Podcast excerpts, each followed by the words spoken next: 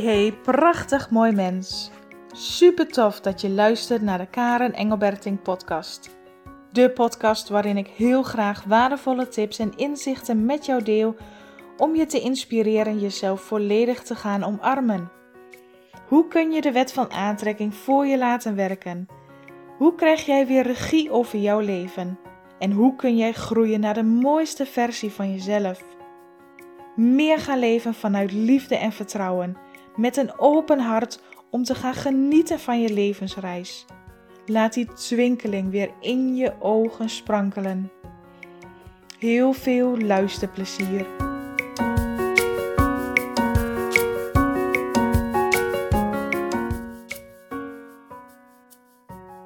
Hey lieve luisteraar, wat fijn dat je weer meeluistert. En vandaag wil ik het met jou hebben over het onderwerp schuldgevoel. Want ik denk en ik geloof, ik weet eigenlijk wel zeker dat iedereen met dit onderwerp te maken heeft. Je doet iets, je maakt een keuze en achteraf voel je je schuldig. Ik weet niet hoe dat bij jou zit, maar ik ga ervan uit dat jij dat vast herkent. En ik heb dat zelf ook ontzettend vaak gehad.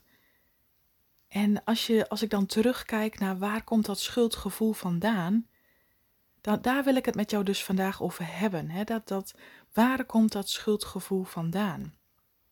Want als jij ergens een keuze maakt, van ik maak deze keuze en welke keuze het ook is, welke stap je ook zet, wat jij ook besluit voor jezelf, dat doe je omdat jij ergens denkt dat het jou dient, dat het voor jou beter is. En heel vaak en dat is het verschil tussen hoofd en hart. Hè? Ergens diep van binnen voel je misschien dat jij een keuze hebt te maken. Dat je een keer een afspraak mag afzeggen. Of dat jij beter voor jezelf opkomt. Of dat jij een andere baan kiest. Of wat het dan ook is. Of iemand een keer zegt wat je werkelijk vindt. Jouw eigen mening durft te geven. En als vervolgens de ander niet reageert zoals je dat graag wil. Of als de keuze, de beslissing die je hebt gemaakt niet helemaal uitpakt zoals jij dat wil, dan gaat jouw hoofd, jouw ego knagen. Omdat het vaak in je hoofd, hè, vooral als je het uitbedenkt, we maken een stap omdat we er al zoveel over na hebben gedacht, omdat het al veelvuldig in ons hoofd heeft gezeten. En ik weet niet of je bent zoals ik vroeger was, maar ik bedacht vroeger, voordat ik een keuze maakte, voordat ik een stap zette, ging ik helemaal uitdenken wat dan die keuze zou zijn en hoe een ander zou reageren. En weet je, dan maakte ik helemaal een scenario in mijn hoofd. En in mijn hoofd gebeurden er wel tien verschillende scenario's, maar dan had ik voor mezelf, voor het gevoel alsof dat beter of veiliger was, alles bedacht wat er kon gebeuren. En je raadt het vast al, in werkelijkheid ging het altijd anders. En als ik daar nu terug over nadenk, dan voelt dat voor mij, doordat jij, en, en voel eens bij jezelf of je dit herkent, doordat je niet 100% achter je keuze staat. Laat die maar eens even binnenkomen. Kijk eens of je dat voelt. Dat als je je schuldig voelt nadat je een keuze hebt gemaakt, nadat je een stap hebt gezet, dat je in eerste instantie niet 100% achter jouw eigen keuze stond. Want als je daar verder en dieper op ingaat, ergens voel je dat jij een keuze wilt maken. Ergens voel je dat je een stap wil zetten. Dat jij iets wilt doen wat beter voor jou is. En daarmee moet je vaak in gesprek gaan met een ander. Of voor je eigen gevoel een ander teleurstellen. Of een andere keuze maken waarbij je altijd iemand een nee moet zeggen naar een ander, maar een ja voor jezelf. En dat is eng. Dat is misschien spannend omdat je dat in heel veel gevallen nog niet eerder hebt gedaan. Dus elke keer als jij een stap zet vanuit jouw hart, omdat je voelt dat het niet meer bij je past, omdat het beter voor je is, omdat het van binnen zo goed voor jou voelt, maar in werkelijkheid het uitvoeren gaat vaak heel erg gepaard vanuit je hoofd. Ja, maar als ik een keer een afspraak wil afzeggen, wat als die andere boos wordt? Ja, maar eigenlijk wil ik gewoon aan mijn partner zeggen dat ik daar helemaal geen zin in heb. Maar wat als hij dat niet leuk vindt? Wat, hoe zal hij reageren? Weet je, dus eigenlijk voel je van binnen dat jij een keuze wil maken, een stap wil zetten die goed voor jou voelt. En vaak als je die stap dus zet, dan geloof je er nog niet 100% in. Want denk eens na, als jij een verlangen hebt, een, een droom hebt een, en iets waar jij zo enthousiast over bent, dan is het makkelijker om keuzes te maken, omdat jij die passie hebt, omdat jij van binnen helemaal blij wordt als je eraan denkt, dan kun je ook makkelijker die keuzes en stappen zetten, omdat jij daarin gelooft, omdat je daar blij van wordt, omdat je ervoor gaat. Maar andere dingetjes, zoals jouw eigen ontwikkeling en stappen zetten die goed voor jou voelen, zodat je meer zelfliefde voor jezelf creëert, dat doen we vaak niet vanzelf. Dat, dat gebeurt niet automatisch. En als je dan ergens voelt, of dit nou bewust of onbewust gaat, dat jij een stap daarin mag zetten, dan doen we het vanuit onzekerheid en een beetje vanuit angst. Van, oh jee, hoe zal de ander reageren? Wat zal de ander ervan vinden? Dus we zetten dan wel een stap, maar met onderliggend een bepaalde angst of onzekerheid. Niet echt dat volledige 100% vertrouwen van ik kan dit, ik doe dit, want dit is goed voor mij. En dan heeft jouw ego de ruimte en de kans om ertussen te gaan zitten. En vooral als je dus hè, een hoofddenker bent en al helemaal uitdenkt en in allerlei scenario's uitwerkt in je hoofd hoe het dan zal zijn en hoe de ander hopelijk zou reageren. Als het dan niet gebeurt zoals jij dat had gehoopt, dan kan dat tegenvallen. Dan kun je een gevoel van ontevredenheid hebben. En juist dan kan jouw hoofd, jouw ego met jou aan de haal gaan om jou een schuldgevoel aan te praten. En wat je dan vaak vergeet, is dat jij de stap hebt gezet, dat jij die keuze hebt gemaakt.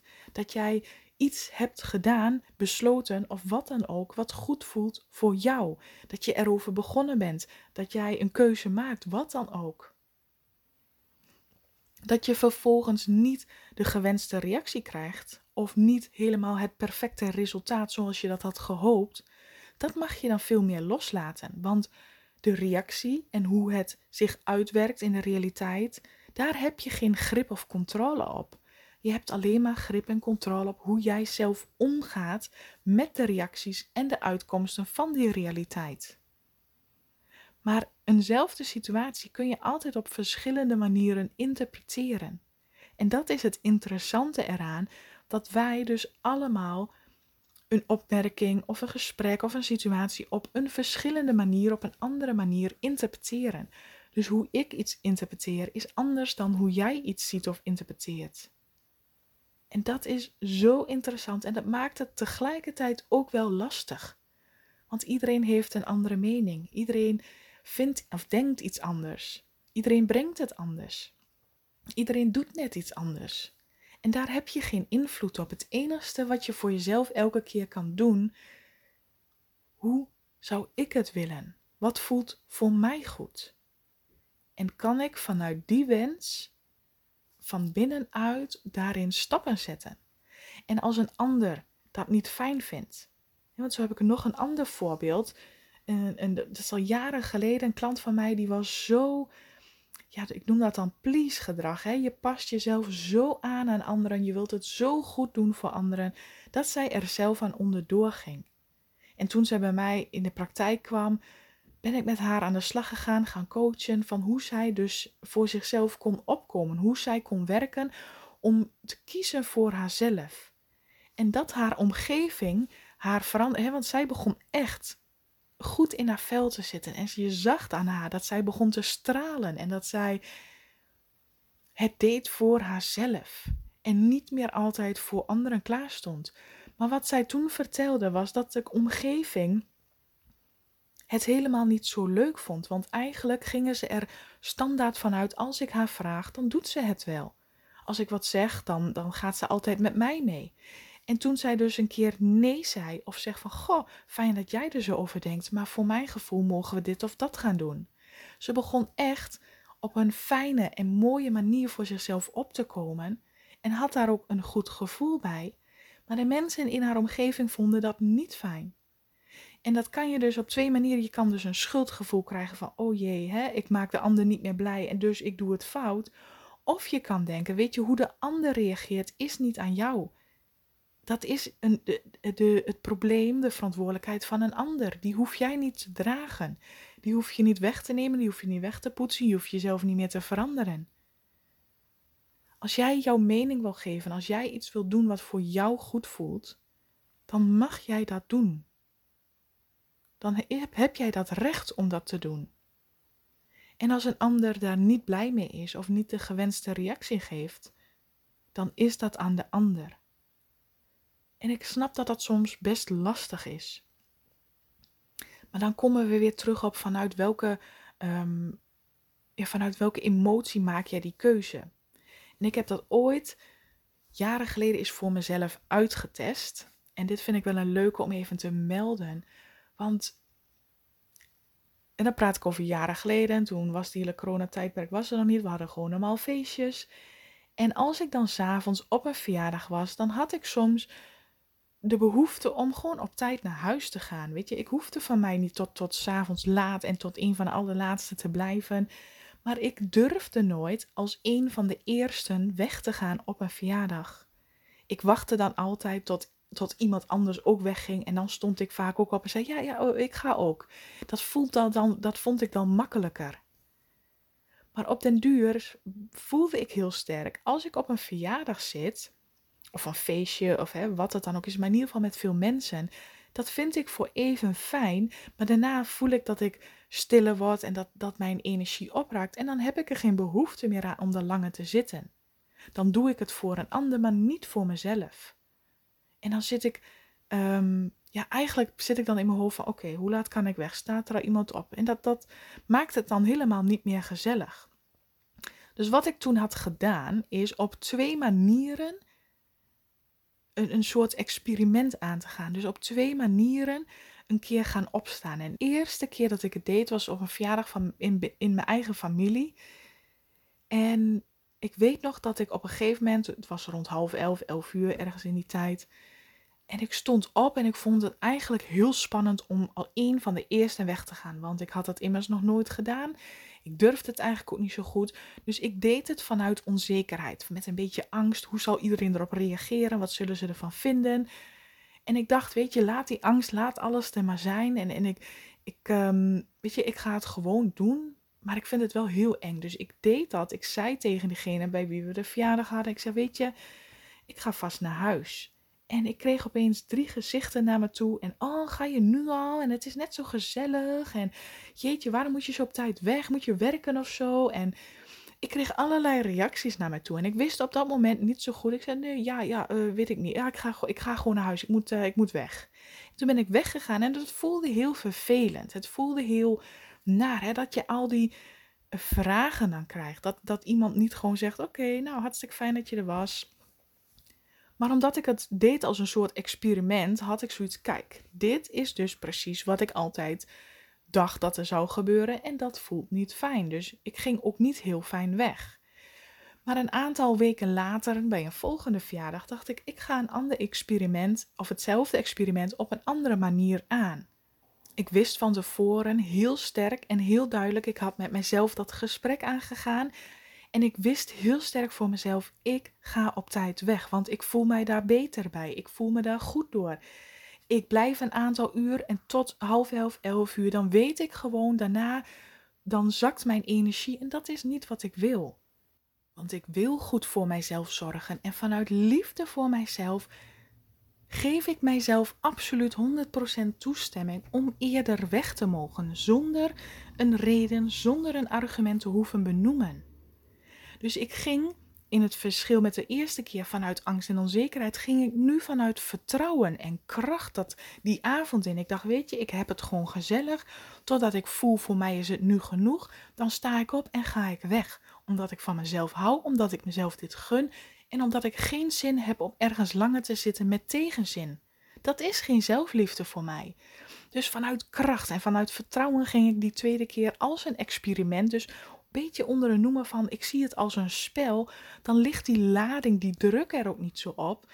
ging ik naar die verjaardag en het was, ik weet niet meer precies hoe laat het was, rond half elf, kwart voor elf. En op een gegeven moment voelde ik gewoon, oké, ik ben uitgepraat, ik begin moe te worden, ik heb gewoon zin en tijd om naar huis te gaan. En ik ging nog even, hè, even een diepe hap ademhalen naar mezelf. Ik doe dit vanuit zelfliefde. Ik doe dit omdat ik van mezelf hou. Ik heb hier recht op en ik geef mijzelf 100% toestemming om eerder weg te mogen. Dus ik stond op en ik zei bij degene van wie we de verjaardag hadden. En ik zeg, nou, hartstikke bedankt voor deze avond en ik ga naar huis. En ze keek me aan en ze zegt, wat fijn en gezellig dat je er was, ontzettend fijn. En uh, nou, tot de volgende keer. De reactie die ze mij toen gaf, echt, ik, ik, ik zwaaide nog een keer. Ik zei, ja hoor, tot de volgende keer. En ik ging weg en ik kon in de auto alleen maar van verbazing mijn mond open. Dacht ik, wow. Zeiden ze dat nou echt? Want normaal, als ik eerder weg probeerde te komen, kreeg ik altijd die standaardvragen. Oh, het is net zo gezellig. Waarom ga je nu al weg? En nu gewoon niet. En dat gaf voor mij steeds weer opnieuw die bevestiging. Als ik een keuze maak waar ik 100% achter sta, vanuit vertrouwen en kracht, vanuit liefde voor mezelf, dan krijg je ook een hele andere reactie, krijg je ook een hele andere realiteit terug. Het maakt zo'n verschil vanuit welke onderliggende emotie je zoiets doet. En toen ik het vanuit kracht deed en vanuit liefde voor mezelf, had ik ook geen enkel schuldgevoel. Ik was juist ontzettend trots en blij en ik voelde gewoon en ik wist gewoon, dit ga ik vaker doen. Het maakt me niet uit wat anderen ervan vinden. Het maakt me niet uit wat een ander van mij denkt. Ik doe het omdat het goed voelt voor mij. En dan heeft het ego geen ruimte meer om ertussen te komen. En ja, maar zou je je misschien toch niet schuldig moeten voelen, want dat is er dan niet meer. Want je maakt die keuze 100% omdat je erachter staat vanuit vertrouwen. En tuurlijk kan het dan nog wel eens tussen aanhalingstekens misgaan of hè, dat je een reactie krijgt, maar dan doe je het vanuit vertrouwen. Dan is het, de reactie is aan de ander. Als de ander daar teleurgesteld in is of, of niet blij mee is dat je eerder weggaat of welke keuze je ook maakt, dan is dat aan de ander. Maar jij doet het voor jezelf. En dat is heel anders dan wanneer je de keuze al maakt vanuit angst, vanuit onzekerheid. Oeh, ik zou het eigenlijk wel willen, maar ik durf het eigenlijk niet, want wat als een ander wel niet? En dan heb je eigenlijk, maak je dan de keuze hè, voor, voor 50%. En je laat voor 50% de ruimte over aan je ego om er van alles van te vinden, om van allerlei scenario's te bedenken. En ook in energie wat je uitzendt, de ander de ruimte te geven om opmerkingen te maken die jou een vervelend gevoel geven. Als jouw energie 100% klopt, en dat is een kwestie van oefenen, oefenen, oefenen, doen, doen, doen. Steeds het verschil voelen. Vanuit welke emotie maak ik deze keuze? Vanuit welke emotie wil ik nu handelen? Als je dat bij jezelf leert herkennen en je gaat steeds vaker oké, ik merk dat ik nu vanuit angst uh, ga, wil handelen. Eerst weer terug in vertrouwen. Waar doe ik het voor? Waarom wil ik dit? Waarom is het goed voor mij? Sta ik 100% achter en dan die keus maken. Dan zend jij al een hele andere energie uit en krijg je dus een hele andere realiteit terug. Misschien vind je dit interessant en misschien kun je voor jezelf ook iets bedenken om mee te gaan experimenteren, want zo ben ik jaren geleden ook begonnen het een beetje als een spel zien. Dat die, die druk, die, die, die serieusheid eraf gaat. Het hoeft allemaal niet in één keer goed en het hoeft allemaal niet in één keer te lukken. Maar ga eens proberen daar speels mee om te gaan, het verschil te voelen. En dit gaat je zoveel opleveren. Dit gaat je zoveel brengen. Want elke keus die je voor jezelf maakt, is een stap dat je nog meer jouw zelfliefde activeert. Dat je steeds meer naar je eigen gevoel gaat luisteren. En dan wordt het ook makkelijker. Het wordt makkelijker om keuzes te maken die goed voelen voor jou. Het wordt makkelijker om met een ander in gesprek te gaan en, jouw mening te geven of te zeggen hoe jij erover denkt, zonder een ander aan te vallen of zonder dat, ook al reageert de ander niet zoals jij dat hoopt of had gewenst, zonder het jezelf aan te trekken. Dat je gewoon kunt voelen en, en begrijpen van oké, ik snap dat jij dat niet fijn vindt, maar ik mag denken en voelen en handelen zoals ik dat wil. Wat goed voelt voor mij. Zonder mijzelf steeds aan te passen, zonder mijzelf steeds een nee te zeggen naar mezelf en alleen maar ja te zeggen naar de ander. Dan voel jij van binnen, je weet gewoon, je voelt gewoon dat je er niet happy van wordt. En hoe meer je naar jezelf gaat luisteren, en hoe meer je keuzes en stappen maakt waar je 100% achter staat. En 100%, ook al is het maar 75, 80, 90. Als jij, hoe meer jij daarin kunt oefenen en trainen, dat jij echt zeker weet: oké, maar dit voelt goed voor mij en daarom wil ik die stap zetten. Als jij dat helder hebt voor jezelf, geef jij jouw ego ook geen ruimte om dat steeds te saboteren. Dus bewust keuzes maken, bewust handelen. Letten op vanuit welke emotie je dat wilt doen. Als je daar goed in wordt, kun jij steeds beter en makkelijker stappen zetten. En kun jij steeds beter en makkelijker naar jouw gevoel luisteren, omdat je er bewuster mee omgaat. En dat zal altijd ten goede van jou komen, ten goede van jouw groei, jouw ontwikkeling en het activeren van jouw zelfliefde. En ik weet zeker, en ik voel het nu ook, dat je dan een smaal op je gezicht krijgt. Dit is de mooiste reis die je aan kunt gaan met jezelf, in jezelf, voor jezelf. Dit is het mooiste cadeau wat je jezelf kunt geven. En ik hoop dat jij hier voor jezelf inspiratie hebt mogen uithalen, dat je er wat aan hebt gehad. En bovenal dat jij dit ook gaat uitproberen, dat je hiermee gaat experimenteren. En dat je voor jezelf eens gaat kijken, vanuit welke emoties zet ik stappen en kan ik dat veranderen? Kan ik krachtige, vol vertrouwen en vol zelfliefde stappen zetten die goed voelen voor mij. Elke keer weer opnieuw. Ik wens jou een hele fijne, mooie dag en bedankt voor het luisteren. En tot de volgende keer. Oké, dit was hem weer voor vandaag. Ik zou het ontzettend leuk en interessant vinden als je me laat weten wat je van deze podcast vond. Je mag me altijd een bericht sturen via Instagram of Facebook. En ik zou het enorm waarderen als je ook iets voor mij terug wilt doen. Maak een screenshot van deze podcast en deel hem via Instagram. Of ga naar iTunes, scroll naar beneden en laat daar een review achter.